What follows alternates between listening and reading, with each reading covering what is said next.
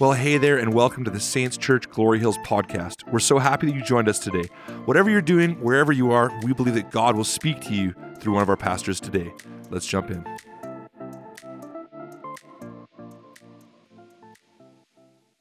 I'm just going to read for you uh, 1 John chapter 5, verse 1 to 12, really quick, and then I just want to share a few quick things with you. But I do want to put this challenge out there. We've kind of been walking through uh, the book of First John all summer long.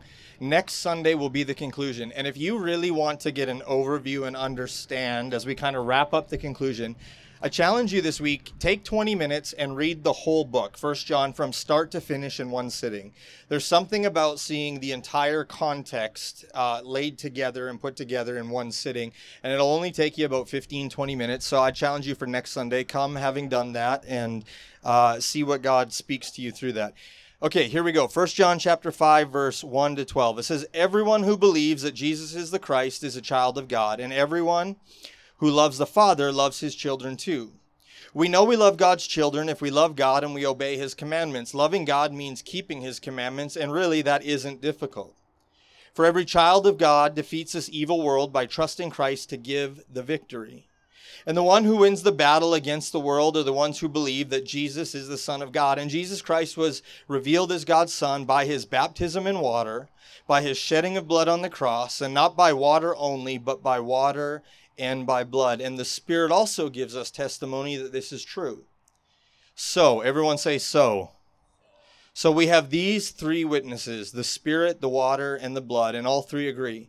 Since we believe human testimony, surely we can believe the testimony that comes from God. And God has testified about his Son. All who believe in the Son of God know that this is true. Those who don't believe this are actually calling God a liar because they don't believe what God has testified about his Son. And this is what God has testified He has given us eternal life, and this life is in his Son. So whoever has God's Son has life, and whoever does not have his Son does not have life. You know, uh, I kind of, a number of weeks into this, you get into what John is saying. I'm just going to sit because you're all sitting and we're outside and it's a little more casual today. Um, it, it's kind of like John's on repeat by this point. Like, have you kind of noticed week to week to week, little children love one another? If you love God, love each other if you love each other but you don't love God, and if you don't love God, you don't really love each other, and all these things. And it's like uh, John doesn't have any memory loss at this point. He's not doing this because he can't remember what he wrote a couple of verses earlier. But what he's doing is he's trying to get something to sink in. And where it says in the scripture that uh, faith comes by hearing and hearing by the word of God, John is really trying to re- reiterate the core truths about what it is to be a believer and to walk with Jesus. And so he's bringing repetition, repetition, repetition, and it's going over and over again. And, and at first you don't really notice it. And then you're like, wait a minute, I've heard this before.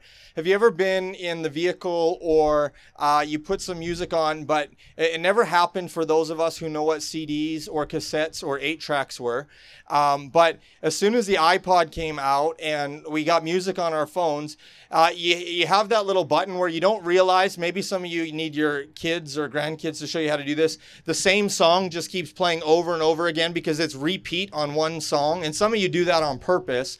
But I've been where I've been like working in the yard or driving, and I'm like, an hour later i'm like have i been listening to the same song for over an hour? Because it's not bad but it's like you just kind of it clicks in. It's like i've heard this before just recently. And then you realize oh it's been the same thing over and over again. And that's what the first book of uh, john's letters are kind of like because when you get to this place uh, john it really seems like he's repeating these things over and over again. And it's almost that this repeat mode uh, some people were probably starting to get annoyed by it, but what he's really trying to do is he's trying to let us remember and let us know that if you are going to call yourself a believer, you're going to call yourself a Christian, if we're going to be those who claim to hold to the truth and that we love God and we've received Jesus, this is what it looks like. He, he actually starts reiterating three main descriptors that say this is what it looks like to be a Christian. And, and those descriptions are these things. He says, uh, those who love. If you're a believer, you're going to be one who loves. You're going to be one who obeys God's commands.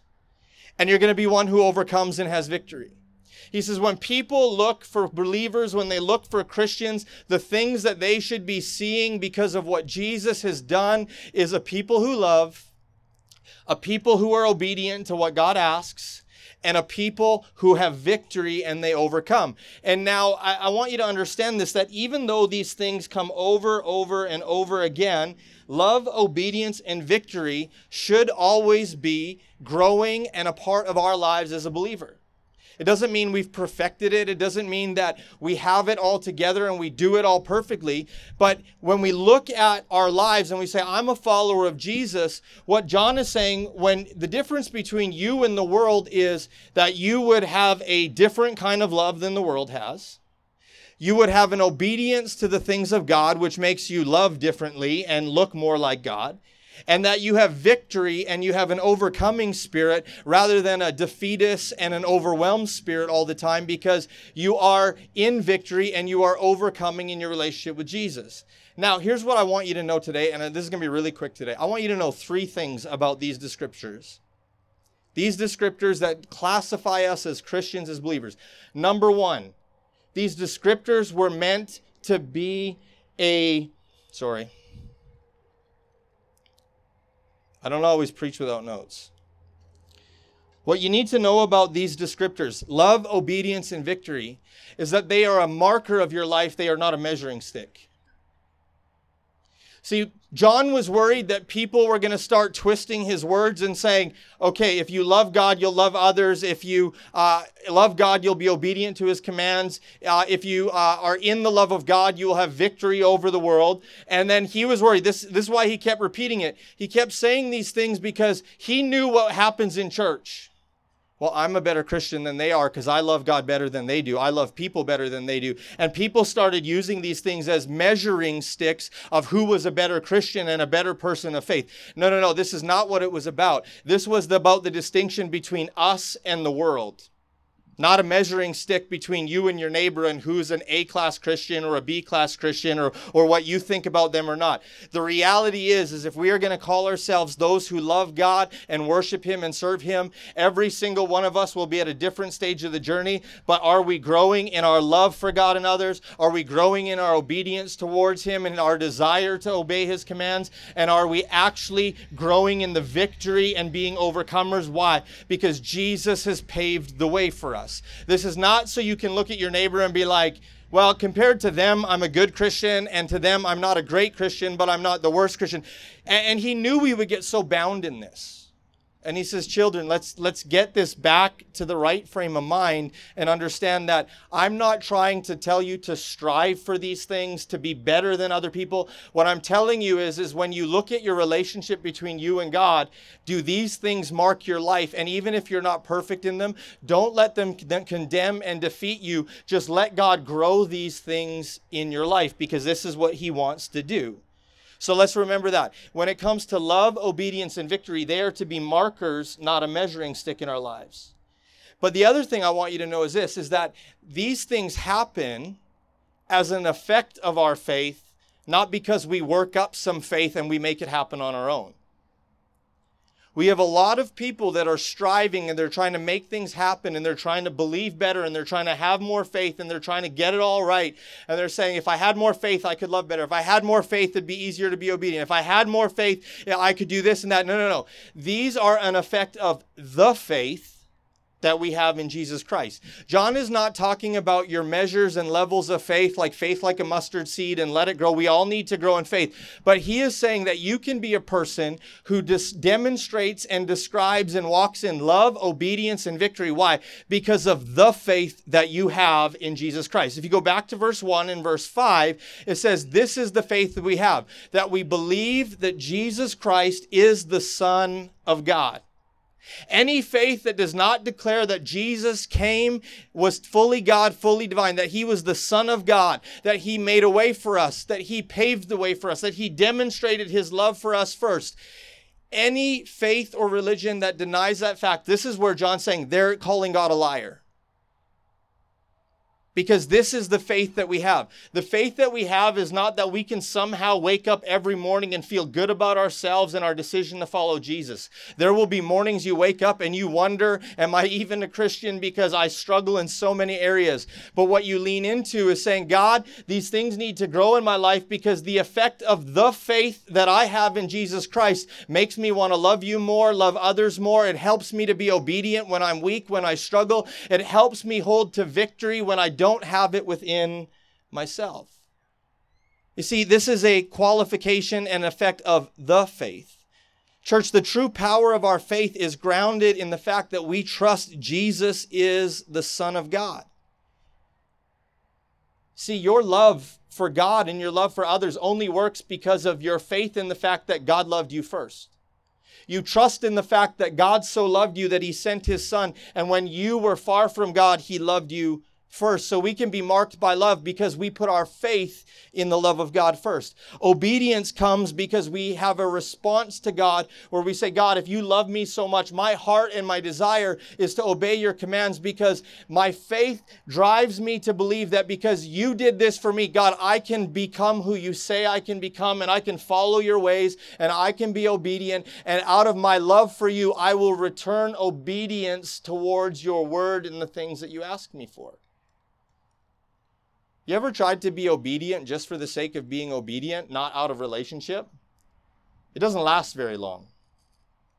Right? That's why we all drive so many kilometers over the speed limit. Everyone's got their threshold. Because rules and laws, they mean something till it's like, they mean nothing until I have a relationship with a police officer beside me and telling me that I got to pay uh, so many dollars or go see a judge at the courthouse and start a new relationship with him. Your obedience to God doesn't work like that. It doesn't like work out and saying, okay, grow in your faith, be obedient to God, and maybe then He'll love you. No, no, we're obedient to God because He loved us first. And we say, man, God, if you love me like that, even when I make mistakes, even when I'm sinner, out of my love for you, I'm going to do everything I can to obey your word, to grow in my faith, because the faith I have tells me that in Jesus Christ, even when I'm not perfect, I'm secure and I'm saved because of who Jesus Christ is. Victory does not come by working up some sort of right believing in the present. You ever been in that situation where you're like, I need to overcome this thought. I need to overcome this emotion. I need to overcome this situation. And we think if I get enough things in order and I do it right and I work it up within myself, I could have victory over the situation and I can walk around and be like, I'm great. I'm fine. Everything's good in Jesus' name. I'm blessed and highly favored. All those things. And you are. But you're also lying through your teeth some days because you don't feel that way all the time. And what I want to show you about victory being a marker in your life as a believer is the fact that victory doesn't mean you won't struggle. Victory means you just know the outcome.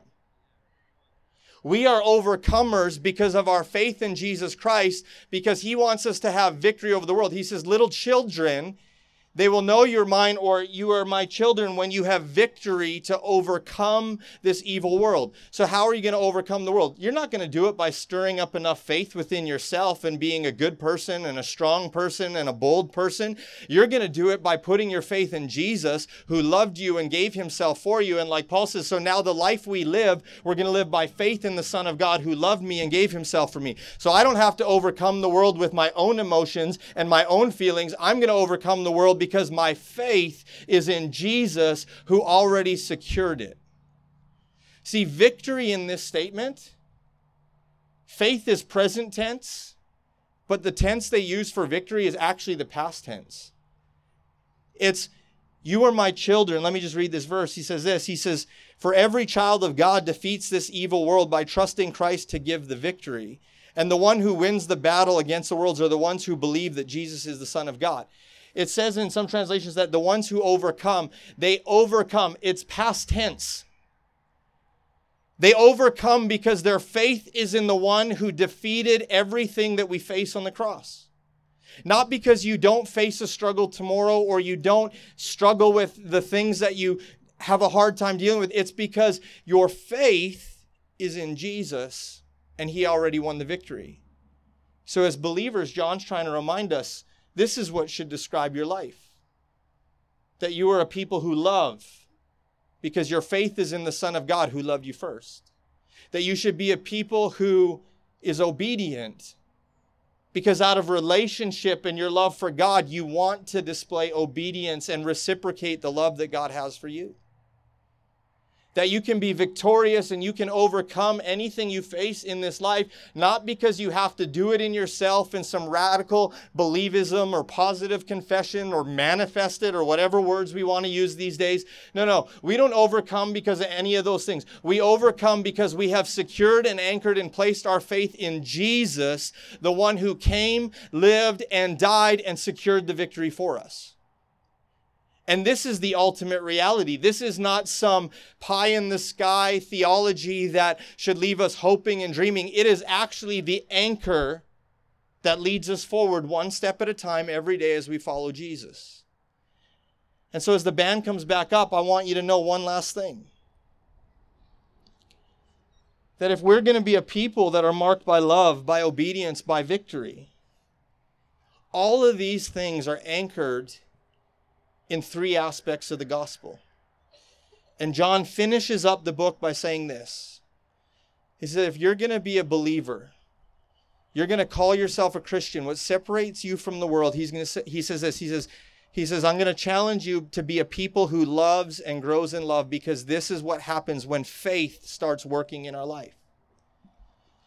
Your obedience grows as your faith in Jesus becomes real and evidence. Your, your victory and your overcoming of the world grows because why?